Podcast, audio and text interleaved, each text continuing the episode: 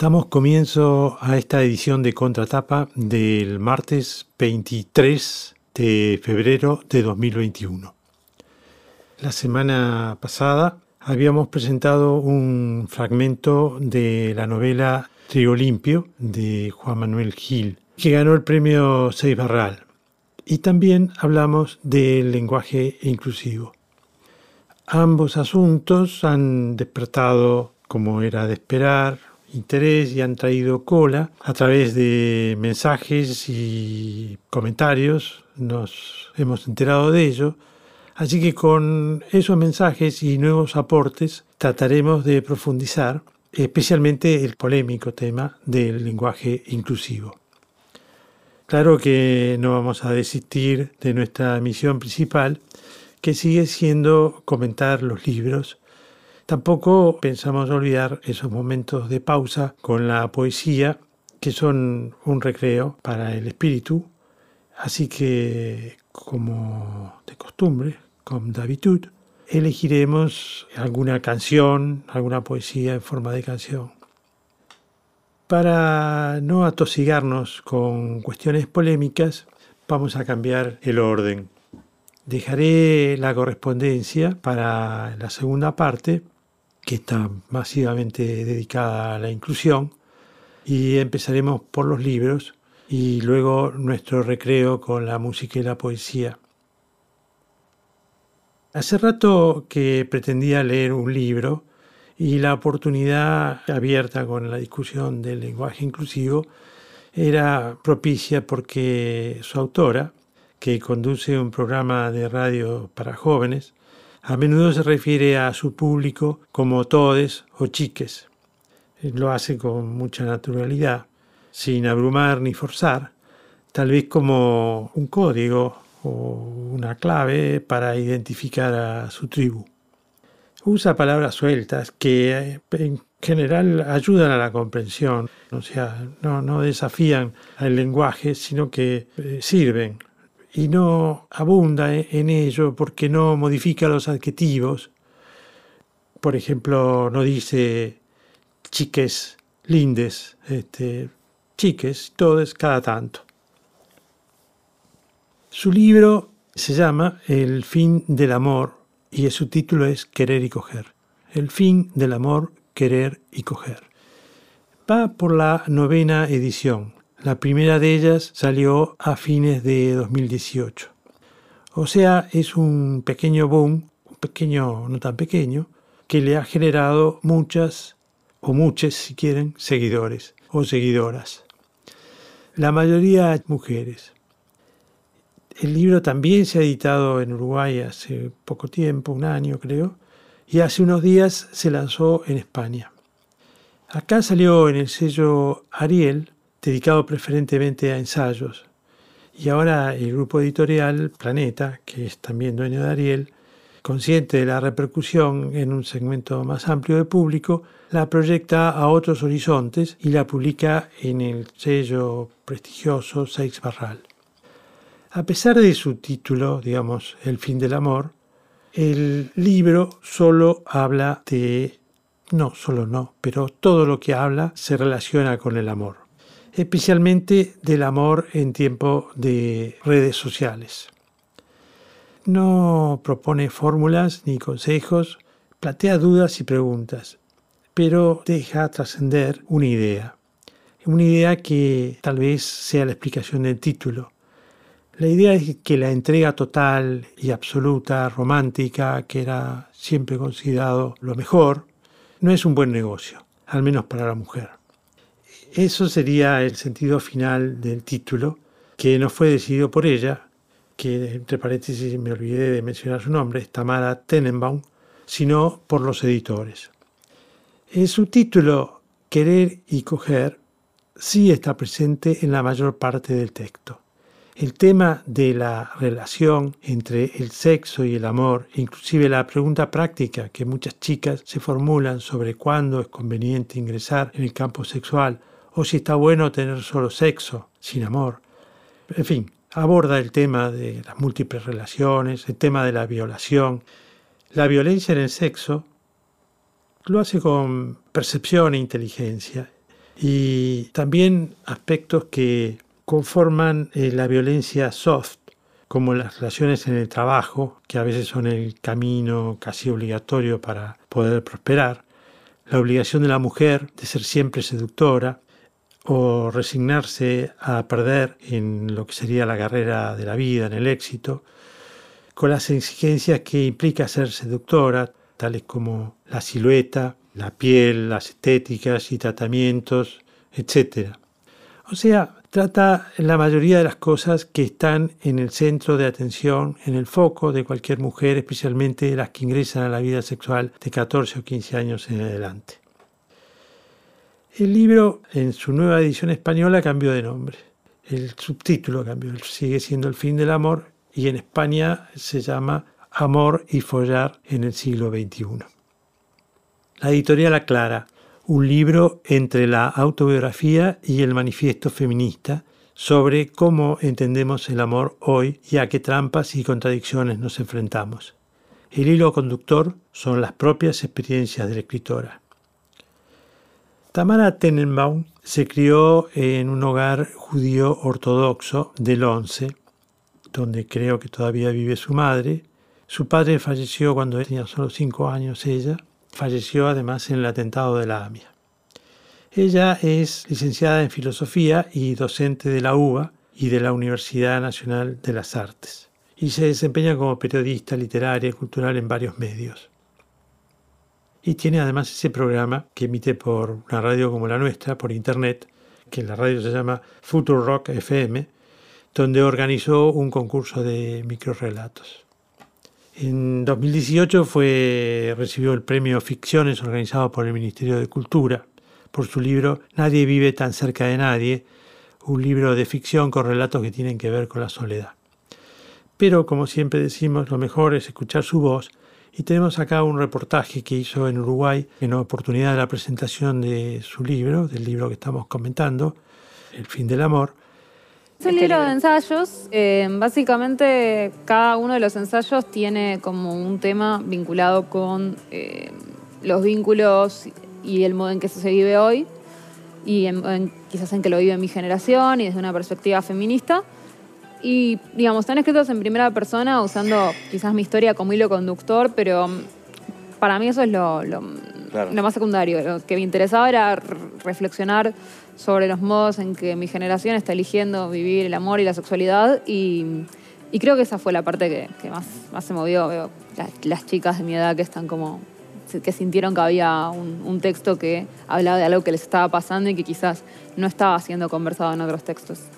Una de las cosas que aclarás en el libro es que no es un libro de autoayuda ni, ni nada que se le parezca, es como una especie de bitácora de viaje, decís, ¿no? Sí, em, ante todo porque no, no quería que, nadie pensara que el libro iba a tener consejos, porque no los tiene, ¿no? No, te va a ayudar a, decirte cómo vivir, ¿no? Quizá alguno los puede tomar en algún caso que se pueda sentir identificado. Decir, ah, mirá cuál fue la, resolución de esto, ¿no? Ah, no, claro, es que no hay muchas resoluciones, no hay ah, nada de eso. lo que hay básicamente son discusiones, preguntas, eh, debates que tengo con, con compañías de militancia, con amigas, cosas que leo. Digamos, se trata más bien como de tomar ciertas confusiones que siento que mucha gente tiene y bueno, leí mucho sobre el tema, así que las puedo organizar. No puedo darte más que un lenguaje para organizar tus conflictos, pero en general yo creo que hay algo también que está bueno de... Es tranquilizador tener un lenguaje para organizar cosas que a uno le pasan. O sea, con eso hay algo. Bueno, te preguntaría cómo ves la relación entre estos temas prácticos que enfrentan las chicas de hoy y el feminismo. Yo por un lado me inicié en la militancia, pero al mismo tiempo que yo me inicié en la militancia, estaban empezando a, conversarse cosas que tenían que ver con el feminismo, ya no como algo que solamente había tenido que ver con el derecho al voto o con, unas con revoluciones que quizás ya estaban conquistadas, sino también con cosas que les pasaban a las chicas de mi edad y a, todas las chicas que yo conozco en Latinoamérica, qué sé yo, es el acoso callejero, em, la sensación de no poder circular libremente por la calle, por un boliche, no volver tarde, no volver tarde. La sensación de que en realidad el pibe que te acompañaba a la parada colectiva era más peligroso de cualquiera que te pudieras cruzar. Digo, como que todas esas discusiones empezaban a aparecer en ese momento, eh, que fue hace ocho años ya, sí. O sea, si bien eh, se habla mucho de 2015, que fue el Ni Una Menos en Argentina, qué sé yo. Hubo un camino para mí que, empezó unos años antes ahí y, y, que tuvo que ver con eso, con darnos cuenta que el feminismo no era solamente una cuestión de grandes revoluciones del pasado, sino que también tenía que ver con un montón de cosas que nos pasaban en, la vida cotidiana a chicas comunes. El libro fue editado por primera vez en 2018 y como habíamos dicho va por su novena edición en la editorial Ariel y ahora Planeta lo saca en España bajo la editorial Seis Barral, con lo que ampliará su repercusión. Yo voy a dar mi opinión, no pretendo imponérsela a nadie. La verdad es que el libro me sorprendió inmediatamente y me dio muchas ganas de leerlo porque trataba de temas que nos interesan a todos. Habla de las relaciones entre hombres y mujeres y lo hace de una manera llana y simple y comprensible y vivaz y a partir de vivencias. Con esa cosa que no termino de comprender mucho, que son las redes sociales y cómo nos vinculamos ahora a través de estas redes sociales con sus likes, con sus fotos, sus autofotos, sus selfies, que a veces me parecen abrumadoras y tontas, pero que en realidad no alcanzo a entender, con su velocidad, la velocidad de, las redes sociales y su extraordinaria obsolescencia inmediata, su carácter efímero y superficial. La propuesta de Tamara dista mucho del ensayo filosófico porque todo es muy práctico y empírico aunque muy bien documentado en otras lecturas de pensadoras y pensadores feministas. Habla de las dudas, formula preguntas de un modo fluido y muy llevadero. Algunas formas que usa me hacen un poco de ruido, para ser sincero. La identifico como una chica como lo que es, una chica del ILSE, que el ILSE es un colegio secundario parecido al Pellegrini o al Nacional de Buenos Aires y que no termina de liberarse de esas generalizaciones que a mí me molestan, muy sin sentido, del marxismo más básico, mal aprendido de los últimos tiempos, que no termina de armar una propuesta alternativa racional a lo que critica y que sigue con alusiones que suenan trasnochadas y muy generales al capitalismo o al patriarcado, como si estos fenómenos fueran organizaciones o ideologías que voluntariamente se proponen hacernos el mal en lugar de lo que son, que son procesos sin una organización, procesos espontáneos de organización de la humanidad, que no están regidos por autoridades ni entidades estructuradas, ni nadie con planes que procuren someternos. Pero en fin, es parte del lenguaje que a veces adoptan los jóvenes de estos colegios, también de la Universidad de Buenos Aires y de muchos de sus profesores jóvenes, una especie de muletilla que no presenta ni una alternativa visible al capitalismo, ni cuenta la realidad, que es que el patriarcado está claramente retirada hace un siglo, a veces voluntariamente, a veces por la acción de mujeres destacadísimas y valientes que en el pasado lo han enfrentado.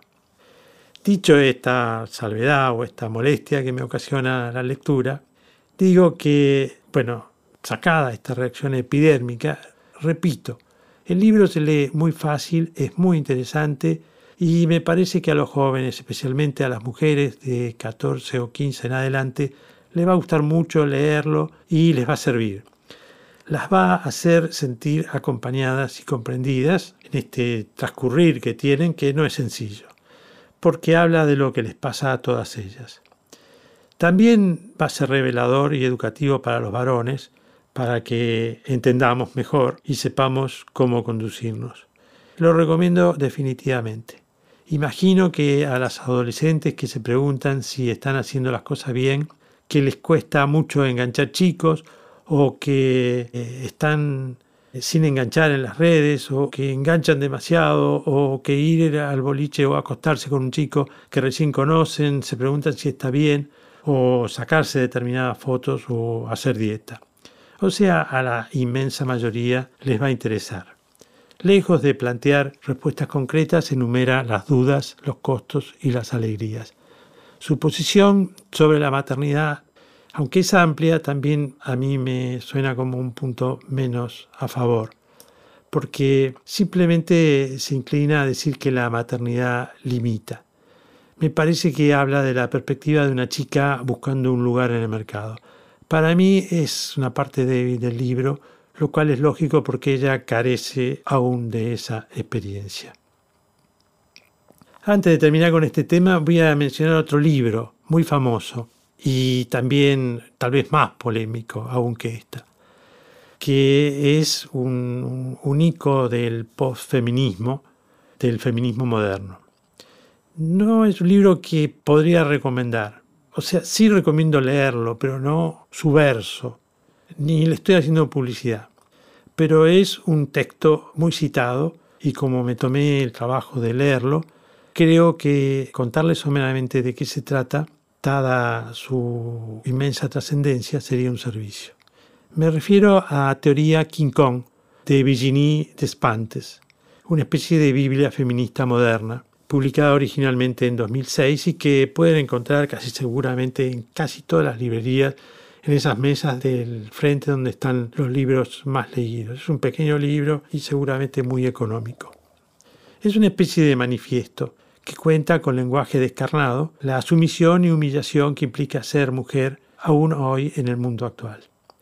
También como Tamara habla de su vida, aunque la suya, la de Virginie Despentes, ha sido mucho más dura que la de Tamara. Habla de su necesidad de vivir, de sus tempranos vagabundeos cuando se va tempranamente de su casa, de su ocasional prostitución. Denuncia a las mujeres formales que se someten y acceden a una familia respetable, renunciando a su libertad.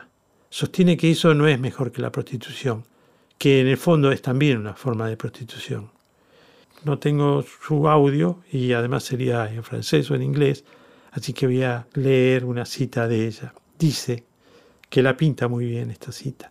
Escribo desde la fealdad y para las feas, las viejas, las camioneras, las mal foliadas, las infoliables, todas las excluidas del mercado de la buena chica, pero también para los hombres que no tienen ganas de proteger, para los que querrían hacerlo y no saben cómo, los que no son ambiciosos ni competitivos, ni la tienen grande. Ese es su lenguaje. Es un libro corto, sin una estructura ni una tesis central, sino más bien una especie de denuncia y grito de rebelión. Para descansar, antes de meternos en el tema del lenguaje inclusivo, les propongo un remanso que de alguna manera me sugirió leer lo que escribió la escritora y periodista Dolores Caviglia en La Nación del jueves último, cuando se refiere a los amores para el olvido y habla de la fascinación que ejercen los viejos amores y la atracción de los reencuentros 20 o 30 años después. Se pregunta qué tienen de atractivo esos amores de la adolescencia que se repiten y menciona un par de libros, entre tantos, que evocan el tema. Habla de un libro que se llama El poeta chileno de Alejandro Sembra y El pasado de Alan Pauls. Dolores llega a la conclusión de que lo que importa no es el amor, sino volver a ese pasado, a ese tiempo, a esos ideales. Lo cual me trajo a la mente un poema de Carlos Barosela, poeta de nuestro oeste suburbano y de la villa, de la Villa Gesell. Con la invalorable ayuda de Claudio Schwartz, que orienta la página de Facebook dedicada a este cantante y autor, podemos eh, pasar esta canción que digitalizó Jorge Mengoni a partir de un vinilo, que el vinilo se llama Alma de Papel. Estoy tratando de aprender una manera natural de atardecer un modo de aceptar con suavidad los últimos elogios de la edad y un tema que no puedo resolver. Por eso miro atardecer y aparte de pensar así, no sé qué hacer más que reconocer la soledad de ser una cansada novedad que ya no te interesa conocer, amar, que no es tan fácil de aprender, más sencillo que olvidar los pormenores del querer.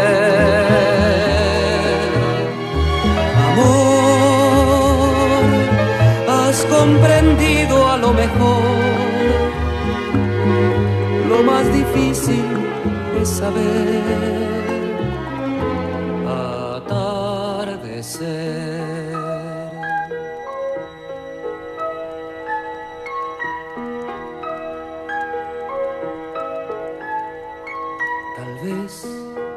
mirando atardecer, también estés pensando en mí que soy tu ayer. Quizás esta serena intimidad te encuentre meditando en soledad un tema que no puedes resolver.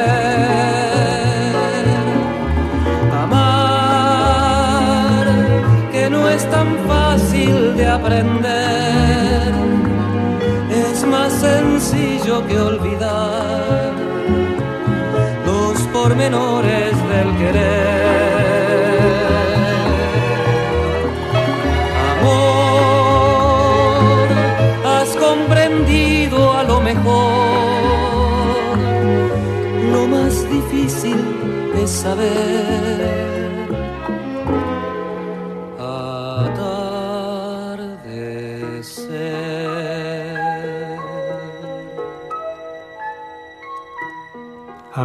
que no es tan fácil de aprender, es más sencillo que olvidar los pormenores del querer.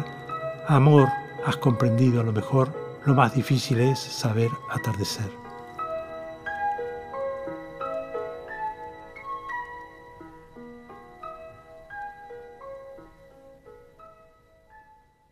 Antes de entrar en la segunda parte, digamos también para terminar nuestro chauvinismo o avanzar con nuestro chauvinismo del oeste, que Emiliano Dionisi es uno de los directores jóvenes más requeridos del momento y tiene obras en el FIBA San Martín y en el Cervantes.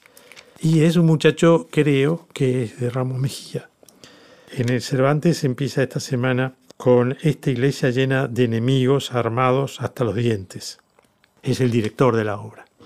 Y otra cosa que me gustaría decir del panorama cultural hay una muestra en este momento del pintor Cándido López en el Museo Histórico Nacional en el Parque Lesama.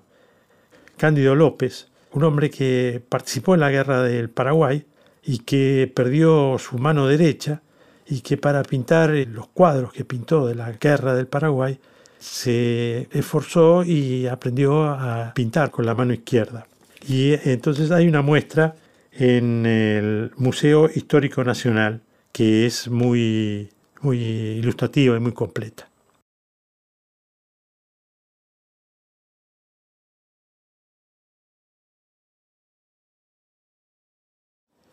Empecemos por los ecos del programa pasado. Pedro Cebes, el economista e historiador, autor del libro que hemos comentado, la política exterior de Hungría en la Segunda Guerra, nos mandó el siguiente audio. Permitime algunos breves comentarios. El primero, escuchar de la voz del autor un tramo de su novela tiene la particularidad que su tono de voz, la cadencia, el énfasis en algunos tramos transmite al oyente la sensación de estar en el lugar y participar de las emociones del personaje. Me pareció buenísimo. El segundo es que tus invitados que hablaron del lenguaje inclusivo dieron explicaciones que ubican el tema objetivamente. Aunque cada uno de los cuatro que comentaron concluyen básicamente lo mismo, esto es, que es extremadamente difícil imponer desde minorías jóvenes de Buenos Aires una codificación del lenguaje hispánico que no se comparte en los otros países de nuestra lengua, tal vez podría redondearse invitando a une de estos jóvenes inclusives a que escriba un relato breve con su lenguaje y que lo lea a la audiencia. Si como suena es convincente, tal vez lo adoptemos todos. Te mando un abrazo. También el compañero de colegio y brillante arquitecto Daniel Brunati se expresó eh, sobre el tema. Hemos elegido algunas de sus ideas. En mi opinión, y me puedo equivocar, nuestra lengua es tan vasta y tan rica que esta controversia no le movería un ápice a sus cimientos, quedará en el anecdotario. No es caer en lo discriminatorio. Esta libertad de expresarnos va de la mano de la formación familiar y del nivel educativo, en general donde obviamente se incorporarán estos términos alusivos a la sexualidad, los trans, queers, etc. No sé si existen referentes claros que impongan taxativamente este cambio del lenguaje inclusivo en la educación gramatical. Obviamente serán más protagonistas los más jóvenes, las nuevas generaciones y quienes hoy emplean este lenguaje, por lo visto fluidamente y más desafiante, donde es probable que termine flexibilizándose sin tanta polémica. El tiempo y nuestra cultura nos lo dirán. Gracias. Otro compañero, Alfredo Reyo, uno de los más talentosos, ingeniero, de los mejores alumnos del Colegio San José de Morón, nos escribió lo siguiente. El lenguaje inclusivo es uno de los temas sobre el que no puedo evitar ciertas perplejidades que no he podido despejar en el programa. Lamentablemente, entiendo que es muy poco tiempo para un tema tan complejo y tan actual. En fin, Hubo muchas opiniones que van de un rango al otro, pero diría que en términos generales ratifican lo que sabíamos. A los mayores, digamos de 50 años, nos incomoda o bien nos resulta directamente innecesario, inconveniente y hasta para muchos repelente. algunos solo deseamos esperar que el tiempo aquiete las aguas. También eh, nuestra introductora en el tema, la profesora Susana Pironio, que nos explicó en el último programa qué era el lenguaje inclusivo, nos mandó unas recomendaciones. Hola Guillermo, para ampliar la conversación de la semana pasada sobre el lenguaje inclusivo, recomiendo un artículo de Yvonne Bordelois aparecido el 19 de agosto de 2018, titulado precisamente Los dilemas del lenguaje inclusivo.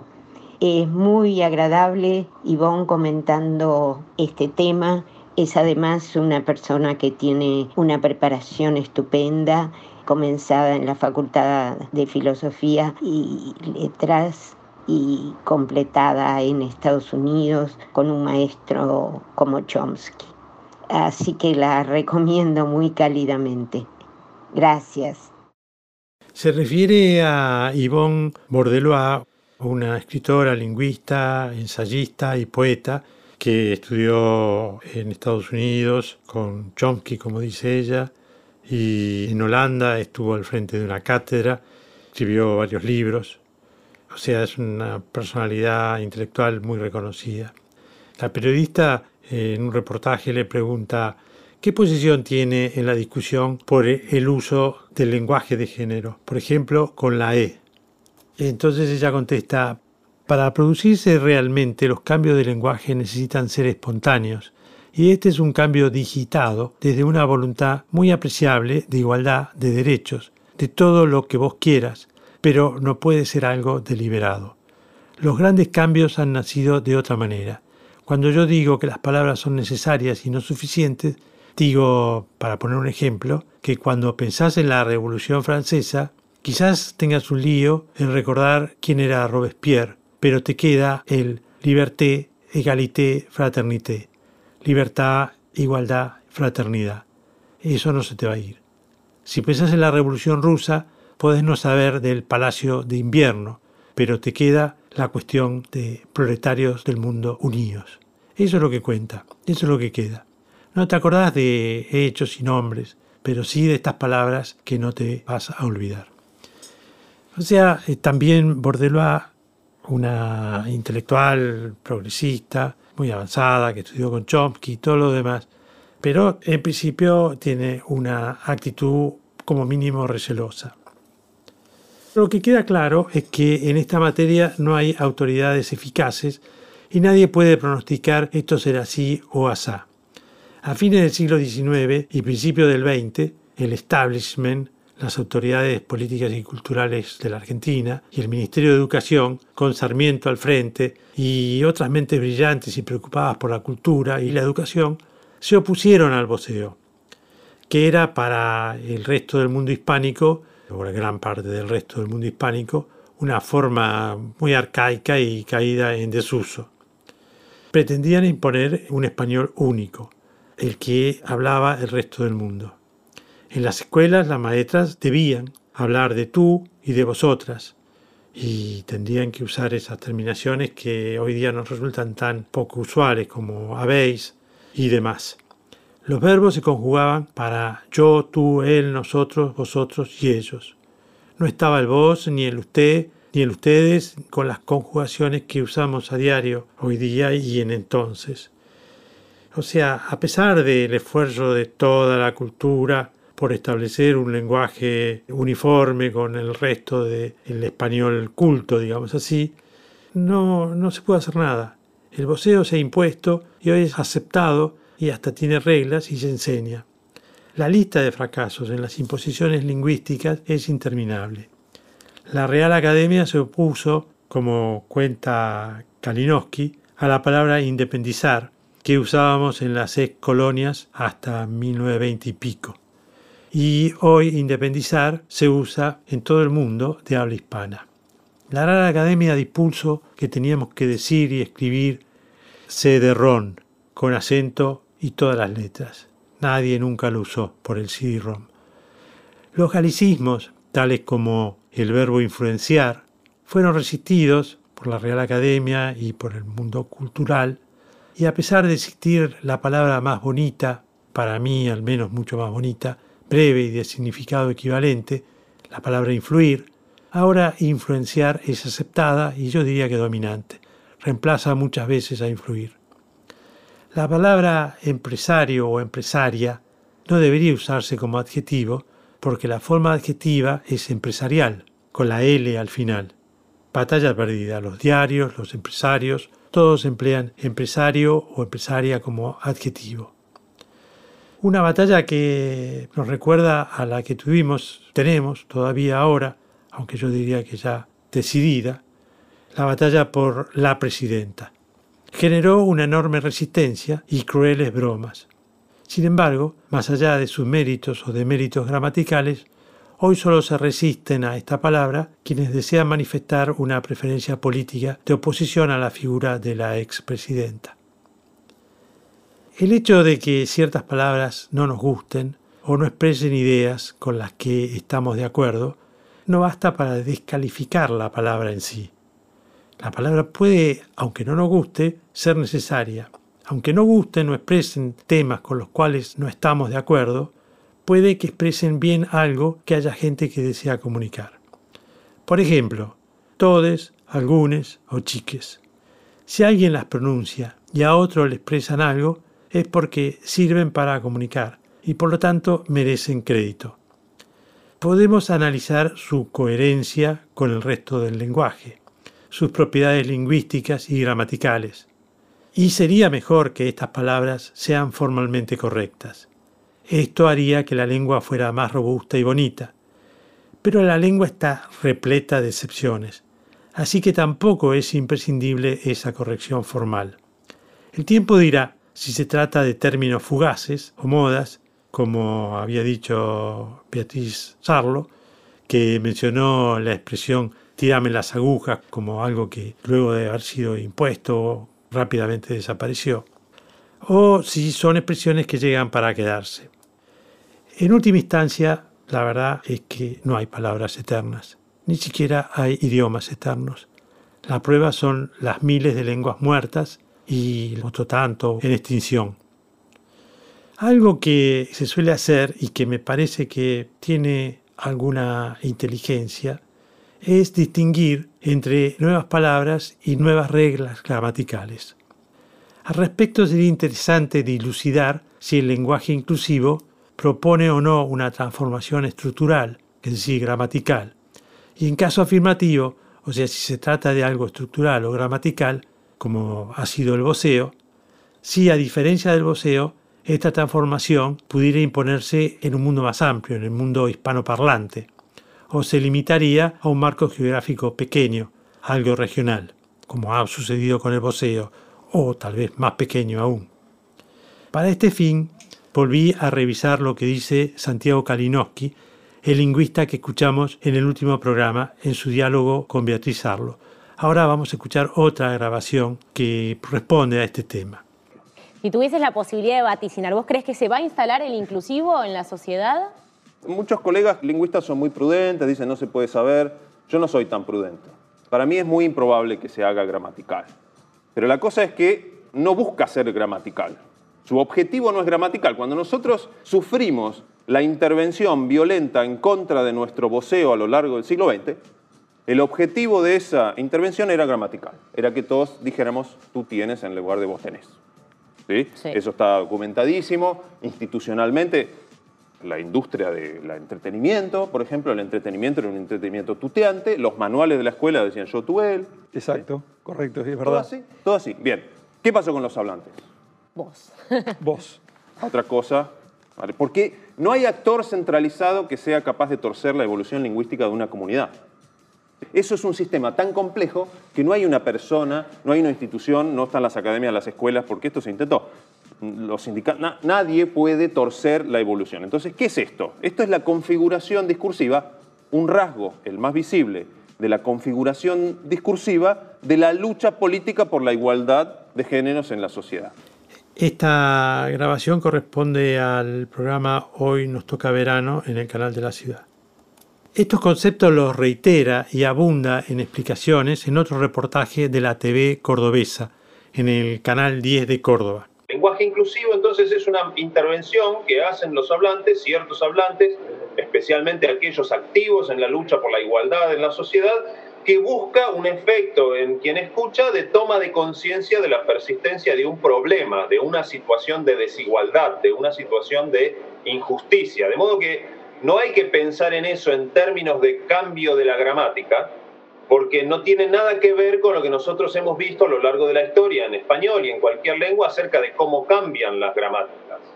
Hay algunos cambios que están sucediendo, pero son cambios que no tienen nada que ver con una decisión consciente, calculada, de intervenir la lengua. Esto pertenece a otro ámbito, que es el ámbito de lo discursivo y lo político. Ahí sí las personas, ciertas personas, crean esta intervención con el objetivo de lograr algo en lo social.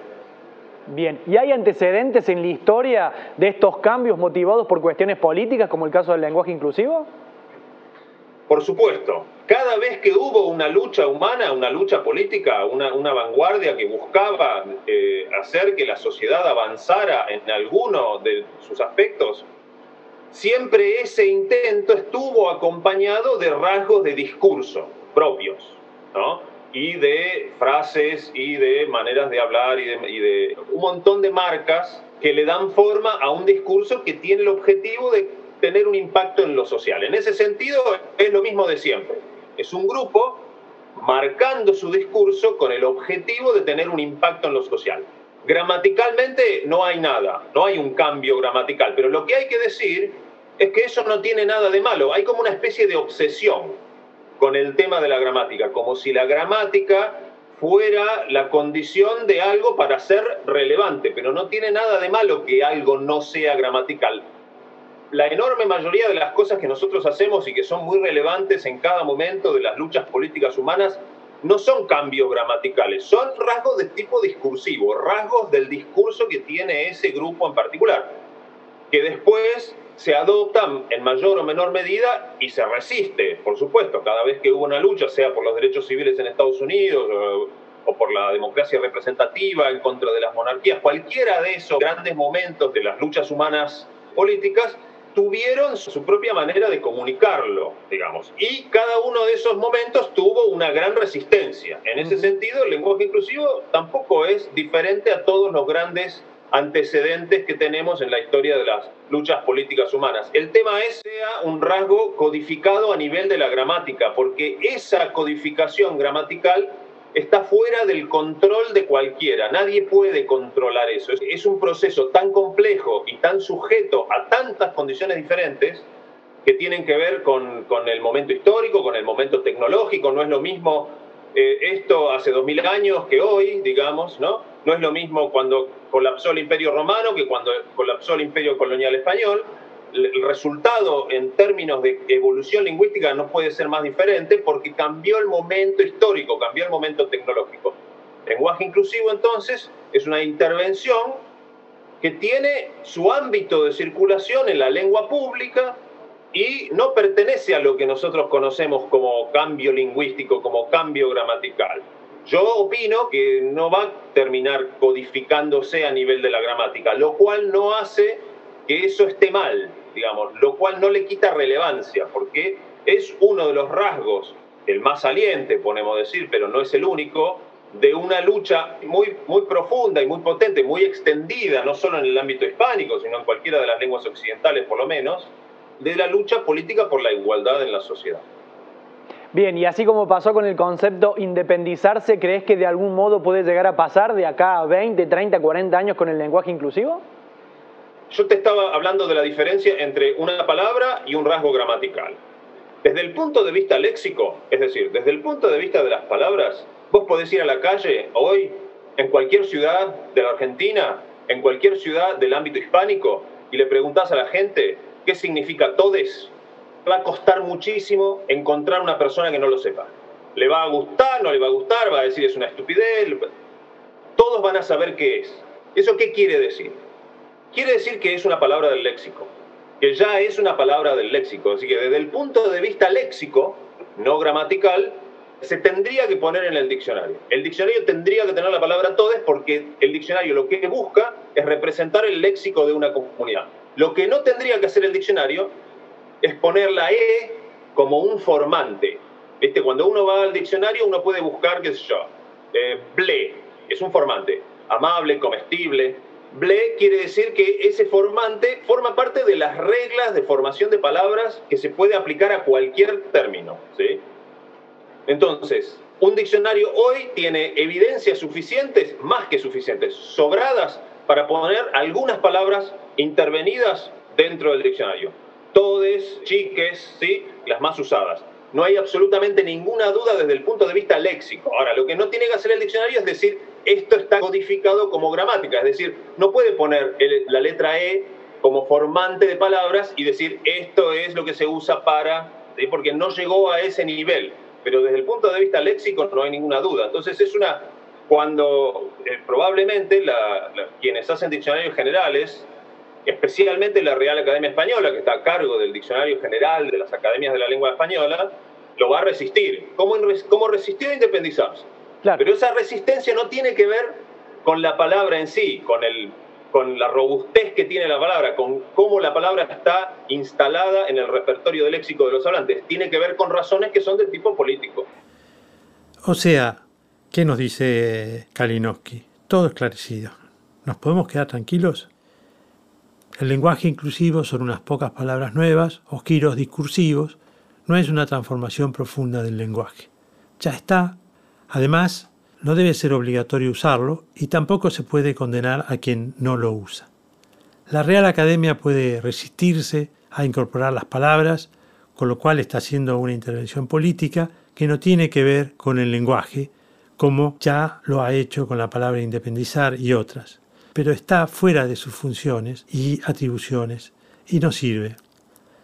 O sea, Kalinowski nos tranquiliza, podríamos dejar aquí la cuestión y todos liberados, pero no descansen. Los seguiré atormentando con dudas. Volvamos al primer reportaje donde Kalinowski agrega unas palabras inquietantes. Es extremadamente engorroso intervenir cada vez que aparece la expresión de género en español, pero lo que pasa es que eso tampoco es del todo necesario. Porque si yo lo hago una vez por página o una vez por párrafo o algo así, con un marcador, la palabra todes, la palabra científiques, es otra que se usa, qué sé yo. Bueno, con un marcador de esos, que sería en ese caso entonces un marcador discursivo, yo renuevo el efecto. Ya me pronuncié yo, ya interpelé a la otra persona. Entonces, ese es el ámbito del inclusivo. Entonces, ¿en qué quedamos? Si eso no es una regla gramatical, no sé qué es una regla gramatical. Él expone la regla de cuándo usar la E sistemáticamente. Propone hacerlo con moderación. Indica que no es necesario repetirlo indefinidamente, que bastará con una vez cada tanto decir todes o científiques o cualquier sustantivo que en plural indique los dos géneros, reemplazando la O por la E. O sea, aquella primera certidumbre, que no es una transformación gramatical, queda desvirtuada. La otra cuestión es la obligación o la presión oficial que se puede hacer a partir de los órganos de gobierno a través de premios y castigos para el uso de un determinado lenguaje, en este caso el lenguaje inclusivo. Puede no ser importante desde el punto de vista lexicográfico o del lenguaje, porque, como dice Kalinowski, no va a resultar efectiva, porque nadie puede imponer un uso del lenguaje. Pero desde el punto de vista general o político, que es tal vez el que más nos interesa, debe considerarse como una presión abusiva. Que no sea una medida efectiva para imponer su uso no quita que se trata de un abuso. En el segundo mes de gobierno, Axel Kisilov de la provincia de Buenos Aires y su ministra del área Las Mujeres, Políticas de Género y Diversidad Sexual, Estela Díaz, anunciaron que se trabajaba en la elaboración de una guía de lenguaje inclusivo para la administración pública. La funcionaria explicó que buscaba visibilizar que cuando se habla en masculino no están incluidas todas las personas. Señaló que hay personas con discapacidad, pueblos originarios, toda una diversidad etaria y cultural y de identidades de género en la provincia y que todas ellas tienen que estar mencionadas. En fin, esto armó un enorme revuelo, recién asumía Kichilov y había temor sobre su gestión. En realidad, estas recomendaciones al respecto existen hace años y todos los últimos gobiernos han tratado de evitar el lenguaje sexista, o sea que no se trata de una iniciativa de ese gobierno. En el de Vidal, en el de Macri, en la Nación, en la ciudad, en el Congreso de la Nación, hay manuales y recomendaciones al respecto. A veces por iniciativas feministas, otras simplemente, tal vez, digo yo, por especulación política y atender a minorías con otras orientaciones o con otros impedimentos. Pero escuchemos lo que dice Kalinowski al respecto. Santiago te planteaba si esta efectividad de la decisión política de incluir como obligatorio en la administración pública del lenguaje inclusivo es efectiva en términos de garantizar la igualdad de las distintas identidades de género, pero puede afectar a la libertad de las personas. Bueno, claro, eso es lo que hay que tener en cuenta. Como investigador de la lengua, lo único que me interesa es ver qué están haciendo los hablantes. Y acá los hablantes están interviniendo la lengua porque ese recurso, esa forma de intervenir, expresa una posición política.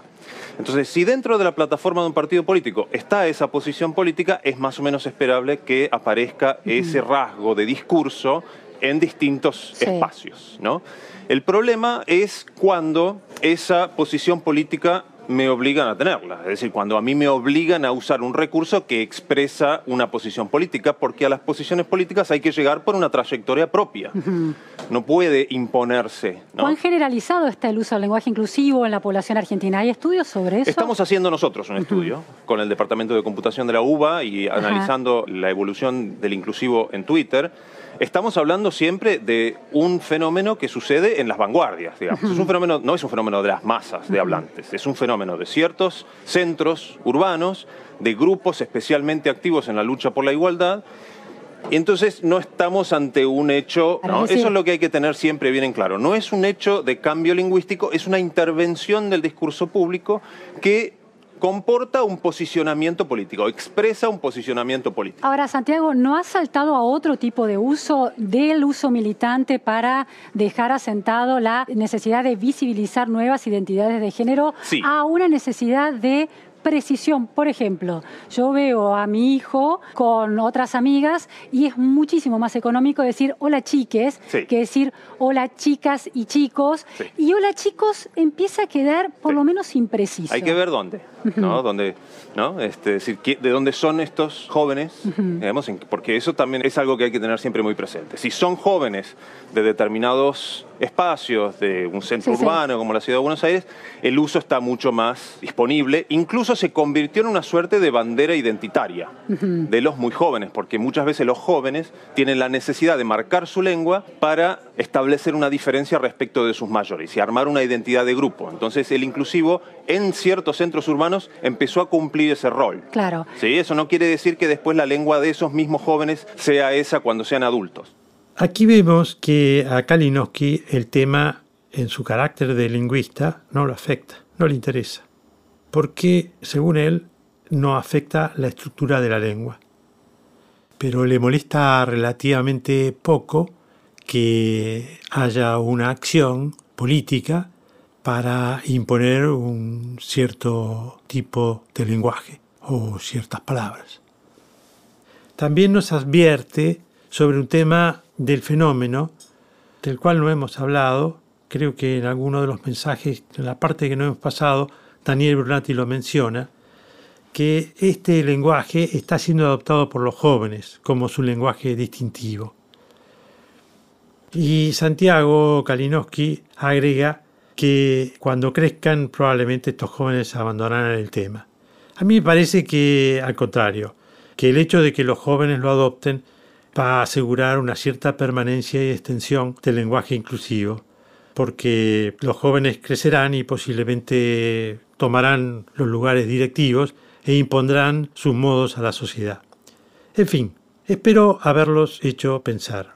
Tuvimos un día un poco marcado por el feminismo, en el que nos hemos referido a dos libros importantes, uno global, Teoría de King Kong, por Virginie Despentes, y otro muy para jóvenes porteños, pero que está demostrando una universalidad inesperada y se está imponiendo en el mundo hispanoparlante, que se llama El fin del amor, querer y coger, y que ahora en su nueva versión se llamará El fin del amor, amar y foliar, libro de Tamara Tenenbaum. Y luego este tema tan resistido del lenguaje inclusivo. Como siempre, la propuesta no ha sido imponer nada, sino entender mejor, comprender el fenómeno antes que convencer a nadie de nada. Ya en otra ocasión hemos mencionado la cantidad de instrucciones prácticas que existen en el mundo. No las vamos a repetir ahora, pero recordemos que hay manuales de Naciones Unidas, manuales de la Universidad de La Plata, manuales de la Honorable Cámara de Diputados de la Nación, manuales del Ministerio de Desarrollo Social del Uruguay y de la Universidad Autónoma de Barcelona y de eh, la Universidad de Valencia, de la Universidad de Córdoba, y que hay proyectos para modificar la Constitución de España con este lenguaje.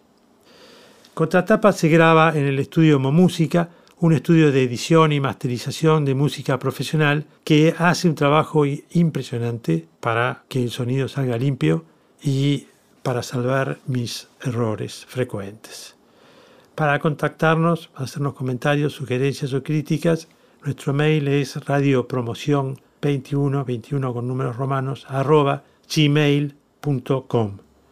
También nos pueden whatsappear a más 34 604 545162. Para apaciguar el fervor que habrá despertado esta discusión, nada mejor que seguir con la música de Radio Promoción. No olviden sintonizar mañana al programa de Aladi, la Asociación Latinoamericana de Diseño. El jueves la tecnología electrónica con los locos de la azotea. Y el lunes próximo el Tango Club conducido por el fuelle mayor de la promoción don Juan Carlos Dupla. Recuerde que si no nos han podido escuchar, nos pueden sintonizar muy fácilmente. Otra radio repite estos programas hasta el día siguiente. Escriban en el buscador Radio Promoción 21 con números romanos y después la palabra continua que los llevará a Radio Promoción Continua Seno FM y allí podrán escuchar el mismo programa hasta las 12 horas del día siguiente. Y si se les pasara esto, todos los programas anteriores se pueden escuchar en el podcast de Spotify Radio Promoción 21 con número romano. Hasta pronto.